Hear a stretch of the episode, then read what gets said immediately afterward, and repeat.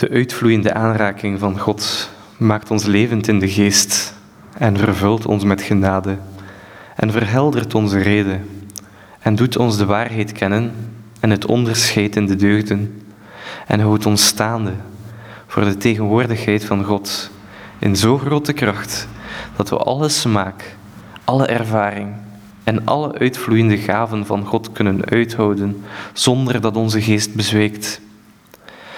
De intrekkende aanraking van God vraagt ons één te zijn met God en vraagt dat we ons ontgeesten en sterven van geluk.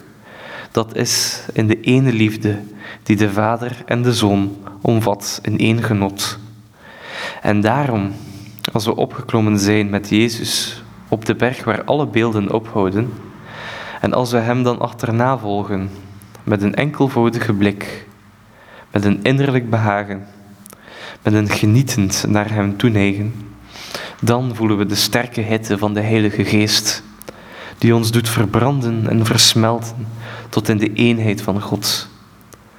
Want waar we één met de Zoon van God, liefdevol teruggebracht worden tot onze oorsprong, daar horen we de stem van de Vader, die ons raakt en intrekt. Want Hij spreekt tot allen die in zijn eeuwig woord zijn uitverkoren. Dit is mijn leven, lieve zoon, in wie ik mede welbehagen heb. Want u moet weten dat de Vader met de Zoon en de Zoon met de Vader er een eeuwig welbehagen in gesteld hebben, dat de Zoon onze mensheid aannemen zou en zou sterven en al de uitverkorenen zou terugbrengen naar hun oorsprong. En daarom, als wij door de Zoon omhoog gebracht worden tot onze oorsprong, dan horen we de intrekkende stem van de Vader, die ons verlicht met eeuwige waarheid. En die waarheid toont ons het wijd open welbehagen van God, waar alle welbehagen uit ontstaat en weer in eindigt. Daar schieten al onze krachten tekort. En we vallen voorover in wat we klaarzien. En we worden allen één, en één al, in het liefdevolle omhelzen van de eenheid van de drie.